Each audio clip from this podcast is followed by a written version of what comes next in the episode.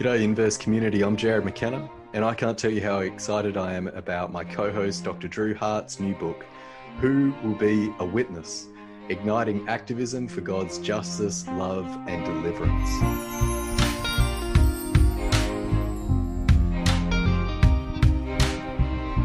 To quote that towering 20th century figure of God's justice, love, and deliverance, Abraham Joshua Heschel, there are no final proofs for the existence of God.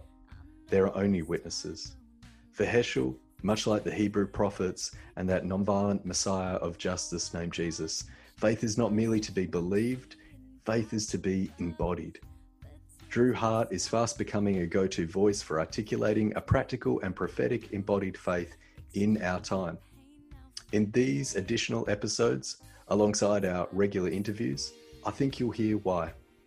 Over the next coming weeks, we will interview friends and co workers in what John Lewis called Good Trouble to discuss chapter by chapter Doc Drew's new book. These conversations were recorded in community with friends from around the world as part of Inverse's ongoing work to create formation experiences that deepen our witness to God's justice, love, and deliverance. So, grace and peace to you. Enjoy this conversation on this chapter in Drew's new book.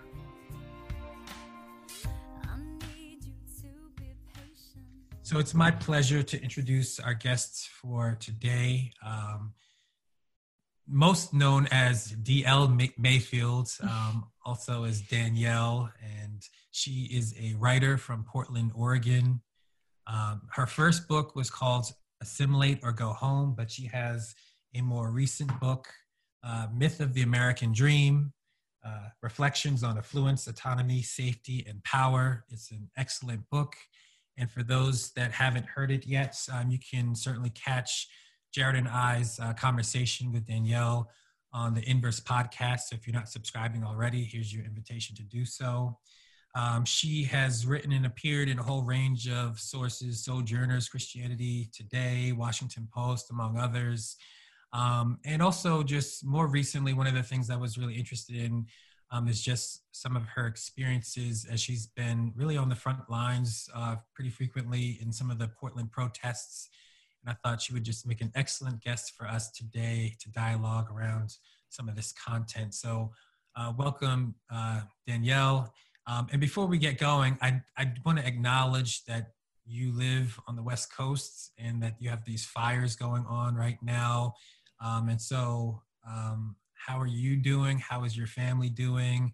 How how are you all being impacted by all of this? How's your neighborhood? Yeah. Yeah, thanks for asking because it's it's just such a wretched time to live here and I'm still trying to wrap my head around that since I love my neighborhood. I love my space and so um yeah, this is going on day six of really not being able to be outside in any way because the air is so hazardous because of all the fires that have been happening. And luckily, my neighborhood didn't have to evacuate, which is good because there's so many people that live here. A lot of people don't have access to cars or anything like that. So that's great. But all of us are struggling with just the air. It's like the air is groaning. Um, we mm. can't see the sun. Like this is again six days of this. I'm like, oh my gosh, this is 100% affecting me. How could it not? So yeah. thanks for letting me say that because I, am 100% not okay. Um, yeah. Partly due to that, but that on top of everything else, right? Going on in Portland and uh, globally, it's it's just a lot. Yeah, absolutely, absolutely. Um, yeah, so you know, you've um, in fact, I guess it's been interesting, and I'm even curious some of your perspectives on why, but maybe we can get to there later. But but Portland has been um, just extremely consistent in terms of just enduring protests against police brutality, um, and it's been on the news. It's been kind of a global story. Um, and you've been present for quite a bit of i've seen pictures of you up there in the mix with your helmet on and your goggles on ready for confrontation and so I, I know that your faith is really important to you. So how does your faith inform your willingness to like confront and be kind of in the midst of all that's going on?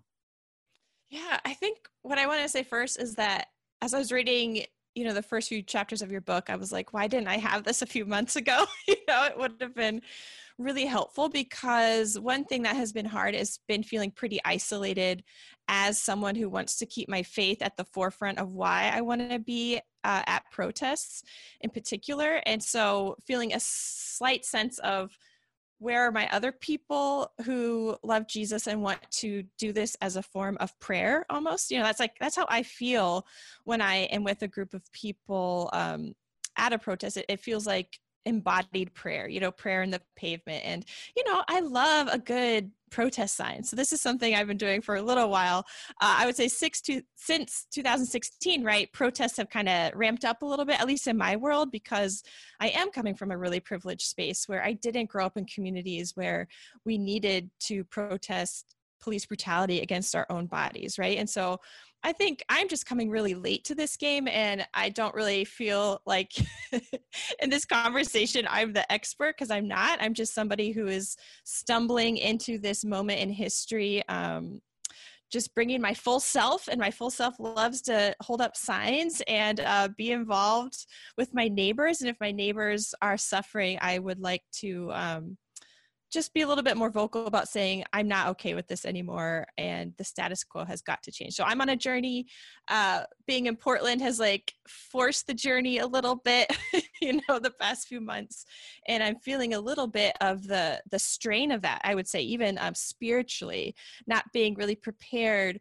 for uh, some of the stuff that has happened. And i would say what has turned out to be the most devastating is not getting tear gassed. It's not all this horrible stuff that has happened to me and to a lot of people I know. Uh, but it has been the response of the Christian community in the face of these protests and the things they have said to uphold the status quo, the status quo, which is killing people. Right. Um, I, I, I kind of still at this point, I don't know how to reconcile that spiritually. Um, so I have no good answers, but that's something I want to talk to you about is how how do we do this drew? How do we continue to walk in faith when we do see babylon so clearly? And i'll say one more thing that i want to hear from you. But as people were sharing in their groups about what they got from this chapter in your book um, you know the things that really stood out to me too stood out to a lot of other people that I, I, was talking to in the groups which is that jesus did not come and protest against rome. You know he didn't point his finger at rome. He he was saying i'm actually here to protest the religious leaders and this religious institution and how it has become embedded in these cultures and upholds oppression. And um, you know now where i'm at today i'm like yes and that's totally where america is with the white evangelical church. But i have to be honest and say um, this is a very recent realization for me and that fact just fills me with a lot of sorrow and a little bit of fear. Like if i can have read mark the gospel of mark so many times in my life as a pastor's kid and never got that really seemingly basic and fundamental concept that you outlined so beautifully um, it just makes me so aware of how many blind spots i have to overcome as somebody who is both from and who benefits from our current day Babylon system, right? And so I just, when I hear people sharing these truths, um, I'm so like I'm so honored to be hearing from other people, and then I still have the sense of I've got it so wrong for so long. Um, mm-hmm. and so I just want to kind of speak that out. I'm not sure if other people maybe feel that too, but it's a it's a big thing that we have to continue to wrestle with as we move forward.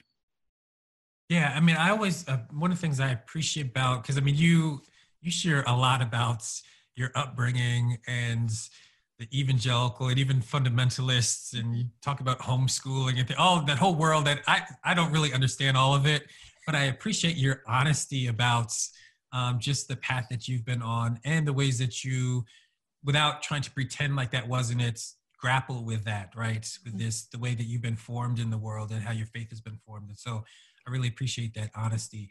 I'm, I'm not sure. So, what was your question for me? Like, it was, uh, how do we grapple with, like, how do we respond to Christians that are just got it so wrong? Is that like well, kind of. Okay, if you want to know my actual question, and you don't yeah. have to answer this if you don't think this is a good idea. When I read your chapter, I was like, this is so great. This is so amazing. but we are not Jesus. What are some amazing examples of people who have kind of gone up against the religious institutions who are embedded with the status quo and protested them? And of course, you talk about uh, Dr. King, and that's an amazing example. One of the things I love that you did is you didn't just focus on Dr. King, right? You brought in all the other organizations and all the other people that were doing the work. And, and one thing I've noticed in Portland right now um, is just this desire for like one perfect protest leader that we can all follow and like do everything perfectly so that the entire thing would change overnight and be wonderful because that's what white people want you know? Like we just want it fixed like that and if there's like one perfect leader that spoke in a language we could understand that we could follow like whatever. So i guess my question is since a lot of us in this group probably do want to see jesus' liberating work come and we understand we have to start to go and tell the church like you're doing some things wrong um, what are some good like spiritual practices to be able to do that work? Because we're not jesus right? Yeah and, and i don't think i mean what is powerful i mean so if you think about for example right right now i'm in the teaching uh, for one of my classes we're reading uh, which is just a history book right? But the half has never been told. So it's about slavery right? Um, and it, as far as uh, history books on slavery go, it's not the most it's not the most significant focus on um, faith and religion, but it shows up because you can't not deal with that. And so, as my students are engaging um, around that topic, um, and this is for first year seminars. This is not my theology course. This is just a first year seminar course I'm teaching, and they're like getting hit with like, oh my goodness, you know, what are all these Christians doing? They're imposing, you know, Christianity, using it as a weapon to justify just the most violent, brutal oppression and torture of Black people. Um, and so they're trying to make sense of it. But I, but I think that um, the whole thing, I mean, it's always, all of it is a clash of two, at least two, if not more, Christianities, right? Instead, I've heard the C.T. Vivian um, before he passed away, he had I remember, I think he was the first person I heard him like quite say it the way he did so succinctly that it hit me when he said that um, the civil rights movement it was it was really about a clash of two Christianities. Mm. And I thought it was really kind of profound when just how he said it exactly, it just kind of hit me in a different way, like just a clash of two Christianities. Um, and so there always have been just very, I would say, contradictory understandings of what it means to be Christian, and they have they've been butting heads from you know the moment that enslaved folks began to internalize and encounter a liberating Jesus, right, and a co-sufferer and a friend in hard times. Um, and people had to always make a choice about which stream they were going to join, which which voices they were going to listen to, and it was never um, you know there was never the perfect voice. There was never the i mean so i guess that what's the spiritual practice is how do we in in this case use the language of how do we make sure that we're stealing away too right? Uh, are, we, are we in the brush arbors right? Are, are we in that space encountering this liberating god or are we participating in status quo christianity um, that that is afraid to imagine otherwise right? I mean so i think mm. that in terms of spiritual practices is where where's that happening in our communities? Um, and how am i going to be how am i going to encounter that the delivering presence of god in the world and join in right? Even in dangerous ways. So yeah i mean i think that's the big i mean obviously we could get into very specifics about you know church practices and stuff like that but uh, but i think for now i think that that's the bigger question is um, what what Jesus are we encountering? Hmm. Right? Um, and and that's a scary question to ask because some of us might get to a point where we realize the Jesus I've been following all this time is the westernized, whitened, domesticated, diluted, watered down Jesus, right?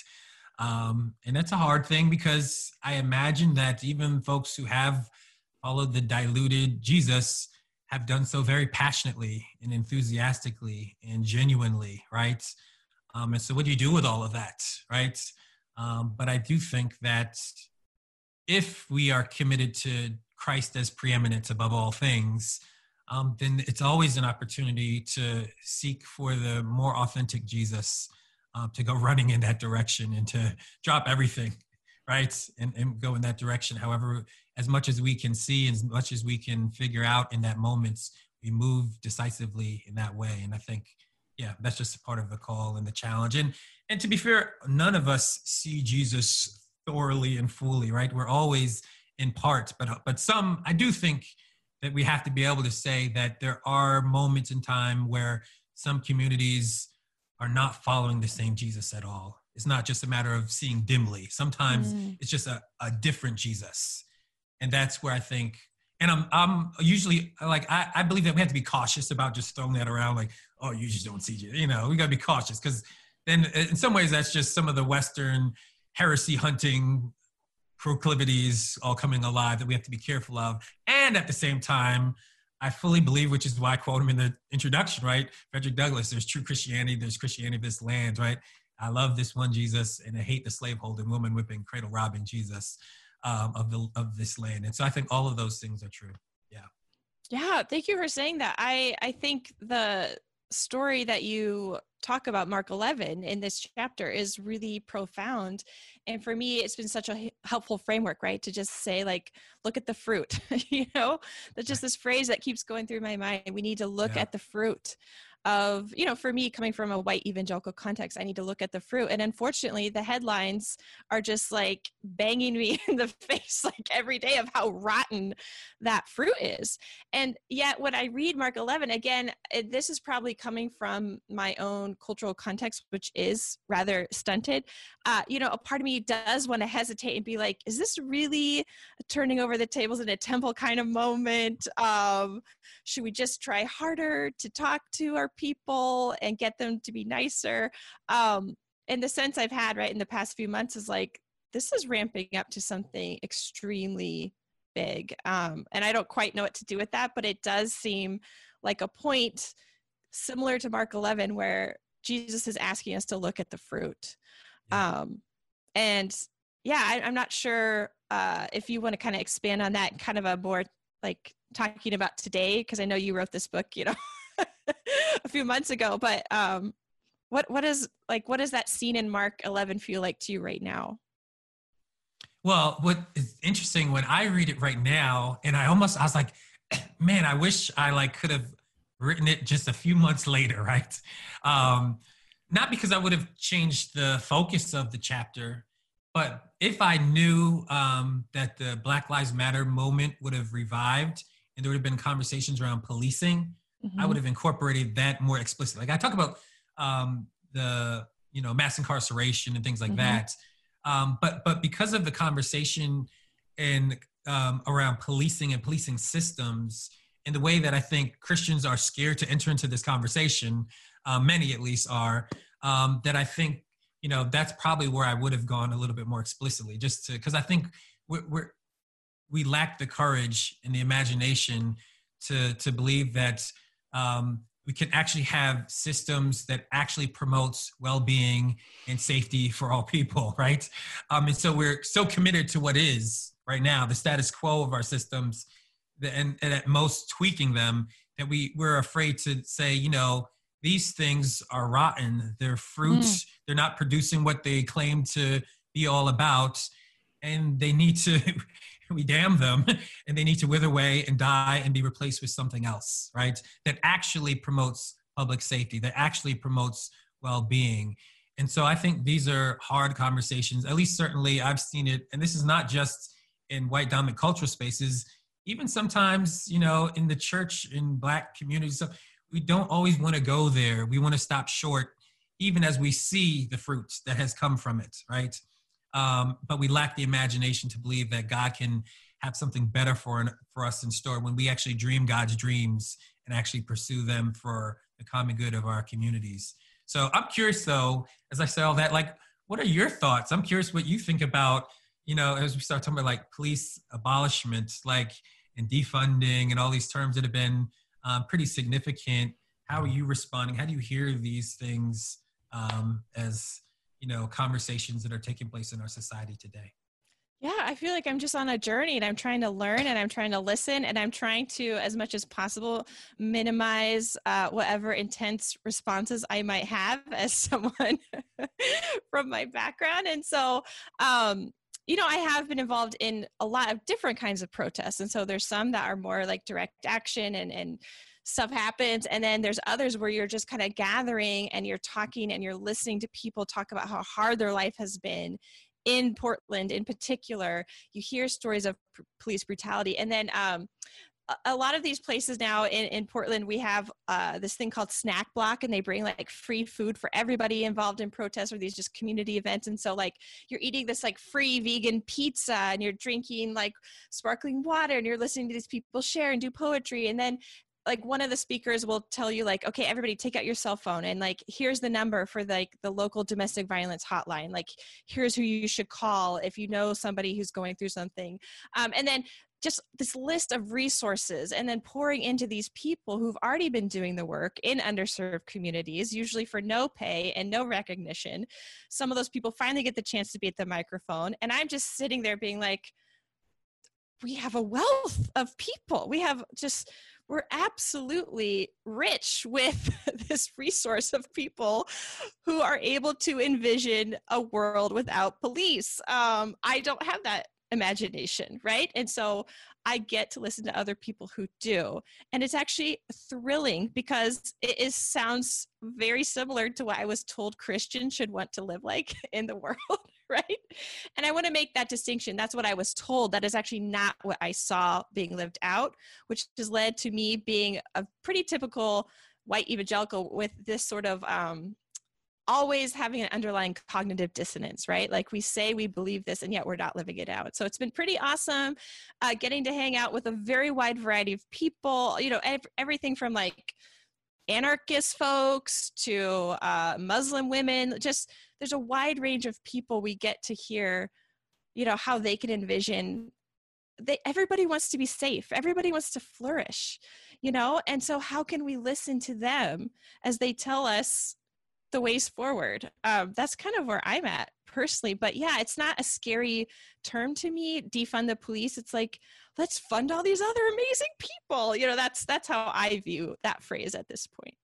Yeah, yeah, and, and I think um, it's just been interesting for me. Like some people respond just like that, and I've actually had good conversations with. So like Free Together, one of the things that I co-lead in Harrisburg, um, we've had good conversations around it um, but I also have noticed some folks, you know, they just tighten up and they just want to like, oh, that's great, and and and there's not even a wanting to listen to understand why someone might not want to live under this particular policing system, right? Um, even after they've literally, you know, witnessed black people being murdered before their very eyes, and they can't still fathom why someone might not want to um, live under the current system that we have right now um, which baffles my mind. And again, tells me that we have restricted our imagination so much. It's so captive to the status quo um, that even the horrors that we witness um, are not enough for us to want to desire something better for all for all of us, for all God's children. And so I think that it's sad when I when I see that. Um, but I also want to hopefully, and hopefully this chapter does, right, um, inspires people to have to dream dangerous dreams, right? Mm. What can be in our world. I think that, that that's what God wants us to do and is inviting the Spirit is at work, drawing us in to evoke um, new visions of what can be. I mean, I think a, a theology of shalom has to, I don't know how you can have a healthy, robust theology of shalom, right? And also be okay with, certainly for, uh, internationally it's different, but certainly in the US, to believe in the U.S. system of policing um, seems to be anti-shalom in every mm. possible way, right? Um, and because it's not about the flourishing of all of us, um, especially not for those who've been most vulnerable and, in, communities that have been ravished for so long. Yeah. Yeah, I was thinking about uh, Dr. King uh, said, you know, towards the end of his life that really what white people want is a democracy for them and authoritarian rule for everybody else right. and uh, you know that's a part of where we're at right now um, so for me coming from my background and looking at mark 11 it's like it's clear it is time for me and other people like myself to continue to say to the white evangelical church in the united states your fruit is rotten you know the fruit is rotten but um, i think moving forward you know we're, we're not really going to be the community to necessarily listen to about uh, where is the good coming? And so i'm so thankful to you. I'm so thankful for your your work and your book which you're able to like a few sentences right? You sum up so many of the system, systemic problems in the united states and it's so depressing. And yet here you are this person who still believes in jesus still believes that this trouble will not always be with us. And um, yeah people like you are really what's keeping me going i think as a christian at this point. So thank you drew I appreciate that. I appreciate it very much. And hopefully, I'm really hoping that, um, in fact, I was thinking about um, when I was rereading this about Jarrod, who on Inverse, because some of this around the theatrics in the public square. And for those who don't know, I mean, you can get more glimpses if you, obviously, if you're an Inverse listener, then you'll get some of these stories all the time. Um, but you even has, he even has some stuff on YouTube in terms of, you know, him stripping down um, in front of the courthouse and um, video of him being chained up. Um, th- these are, in some ways, like I hope that that it can create a creative um, ways that we can engage in these kind of theatrics in the public square in the way of Jesus um, as one of the ways that we can respond to oppression and injustice in our mm. world. Um, and so I'm hoping that uh, we can be imaginative, right? I I I, bring up Jarrod because like even for me that is stretch like most of my community work is more organizing work, which you know there's good stuff that goes on there, but we're not always as imaginative in those kind of ways. And so I think um, even for me, that's pulling me in, inviting me into more than than what I think I'm always comfortable with, right? So I think that there's just great opportunities that I really hope um, these stories will uh, grip us um, to dream God's dream and to embody a counter witness to the oppression and the violence and the exploitation that we've just seen so much of. So thank you anyway for your time. Really grateful and um, take care. Thank you, Drew. If you want to be part of this growing global community, you can find more details on our Inverse Patreon page we are seeking to practice a Jubilee economics to make these experiences accessible to everyone wherever you're found, be it in remote communities in the Kimberley, or a township in Cape Town, or downtown Berlin, or on the south side of Chicago, or the suburbs of Sydney. We want to make this accessible for you, so let's work to do that together.